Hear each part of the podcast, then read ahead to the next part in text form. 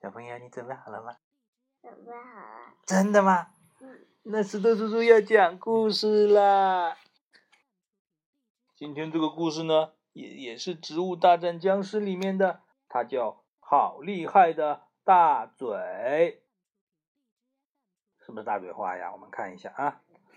黄昏时分，正在打瞌睡的豌豆射手呢，突然感觉到有一个冰冷的东西碰他，他睁开眼睛一看，吓了一大跳。他旁边立着一个四四方方、黑乎乎的怪家伙，长着两只细细的眼睛，沉重的身体几乎压到了他的身上。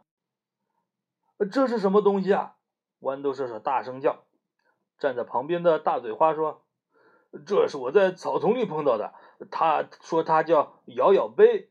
这个丑家伙老跟着我，让我怪别扭的，所以我就把他带到你这儿了。”豌豆射手生气的说：“你讨厌他，就带到我这儿来，我也不要，领走，领走。”哎，他们都不想要这个摇摇杯。我们看看摇摇杯怎么回事呢？大嘴花呢，带着摇摇杯来到坚果旁边，说：“我我给你介绍一个新朋友。”坚果撇撇嘴说：“得了吧，我刚才听见了，豌豆射手不不愿意要，你又送到我这儿来。”你是不是欺负我个子小啊？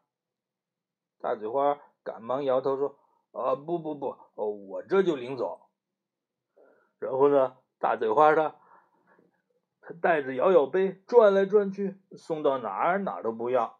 他只好对摇摇杯说：“这儿没人喜欢你，你还是到别处去吧。”这个摇摇杯呢，眨眨小眼睛，摇摇头，嗯嗯嗯，哼哼。他摇摇头，不愿意走，是吧？大嘴花吓唬他说：“我脾气暴躁，嘴巴又大，我一急了特爱咬人。”他以为摇摇杯会害怕，没想到摇摇杯把头伸到他嘴边了。大嘴花想：看来我得露些真本事了。他使用嘴使劲一咬，啊！我的妈呀！摇摇杯的头好硬啊，连大嘴花都被割掉了一颗牙，呵呵呵咬不动哎，好硬的脑袋。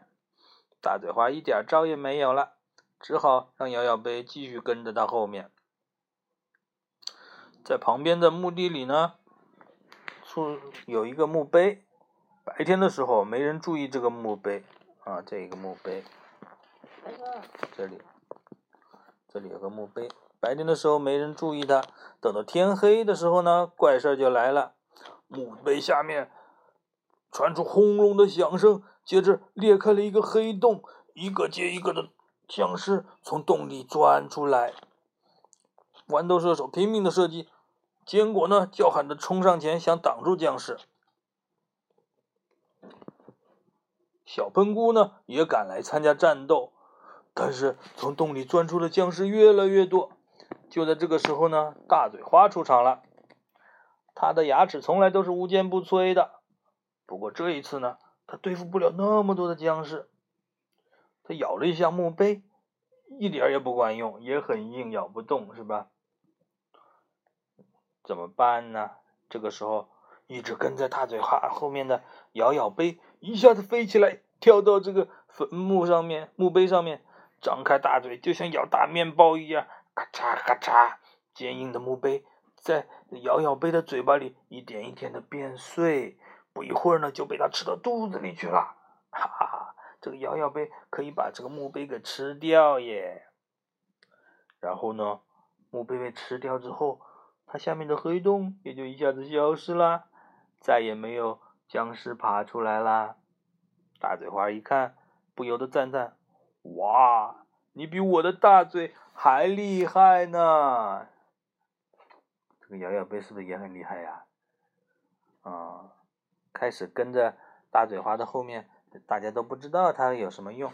结果呢，这个谁都干不掉的墓碑被它给轻轻松松的咬掉了。